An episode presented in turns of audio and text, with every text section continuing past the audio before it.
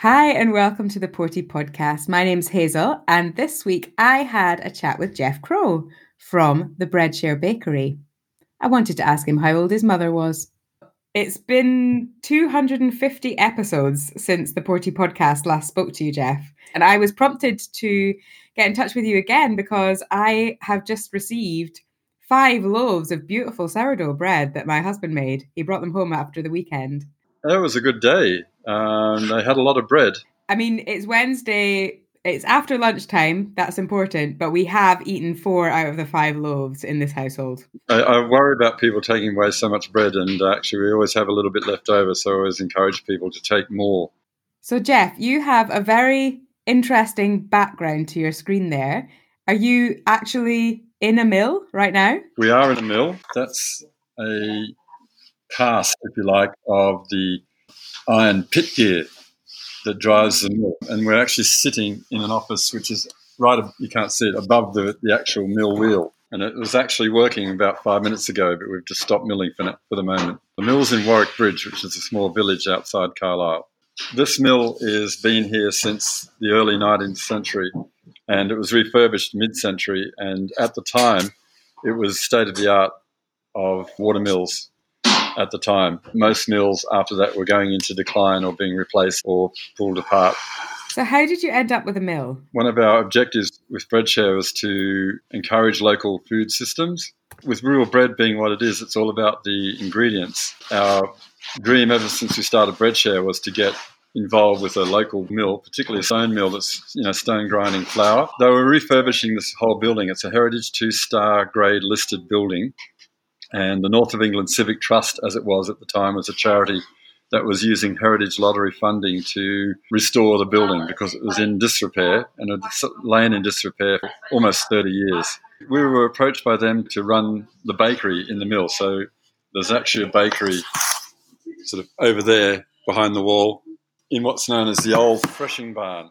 We basically said to them, look, no, we don't want to lease anything from you. We'd actually like to see the community run this themselves and uh, you know supply bakeries such as Breadshare. They thought that was a good idea, so we came down and managed to convince the community to set up a community benefit society, raise some shares, raise some funding through the issuing of shares, and we started operations in March 2019, one week before COVID hit.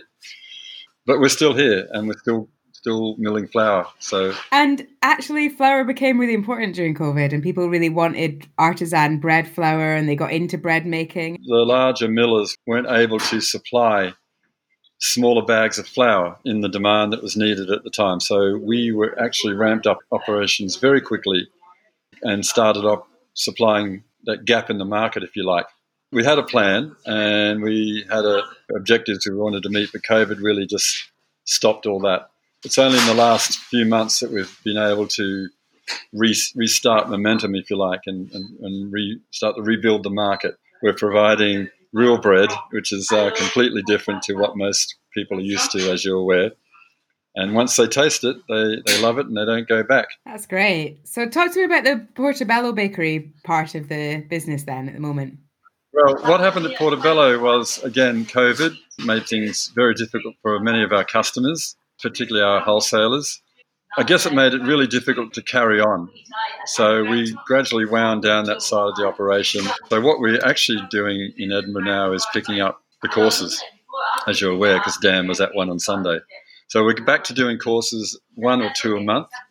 We're really re- much reduced in size. We're just focusing on the mill here now and the courses. We're doing courses here at the mill as well in the bakery, and we're also doing them in Edinburgh. So it's all about that side of things with Breadshare at the moment. Is there an opportunity for that to be reopened as a bakery now that COVID's finished, or is it just going to be for courses? Do you think? Not sure. I think we'll just keep it as a um, as a training space for the moment. Yeah, we're, we're just focusing on on building this thing up at the moment. Yeah. So, how old is your mother? the sourdough mother, well, that was given to us by Andrew Whitley. Two of them, he got them from Europe, Moscow, and from Paris, respectively. That was in the 1980s. I think he was over there. He started the Village Bakery in the you know late 80s, early 90s, and uh, was using those sourdough starters then. And we've still got them, we're still running with them. They've got quite a heritage and pedigree, and they work quite well, as you know. That's amazing. We always tell people in the courses that uh, don't worry, they're not very little animals. They're microbes that require a minimum of care. You just don't need to put them in high heat, that will kill them. But otherwise, they're quite happy waiting for you when you want to bake with them. Real bread starts with the ingredients that you're putting in, and it's all about the flour that goes into the product. And so it's wonderful to be involved in this in this project where we can be, you know, producing that that product and trying to get other people to use it. I also have a question about supermarket bread. So I've become aware recently through my involvement with the Porty community fridge about how much bread is wasted by just being rejected from the supermarket shelf before it's purchased. And I read that 32% of bread that is purchased by UK households is still dumped when it could be eaten. That's from the Department of Environment, Food and Rural Affairs figures.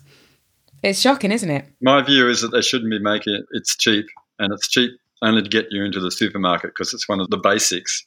But they really shouldn't be making it because they don't know what they're doing. You know, if people bought bread from proper bakers, then they would still get all the bread they need, and supermarkets wouldn't have to overproduce this type of bread like substance only to be wasted anyway. I mean, it's not really particularly nutritious. I know it's a good thing you're doing, but honestly, really the problem needs to go back to the root of the problem is that they shouldn't be producing it in the first place. That's what we mean by real bread for everyone. That's what the real bread campaign is all about. The message that people need to understand and learn is don't buy it. Don't buy it, and the supermarkets need to stop making it.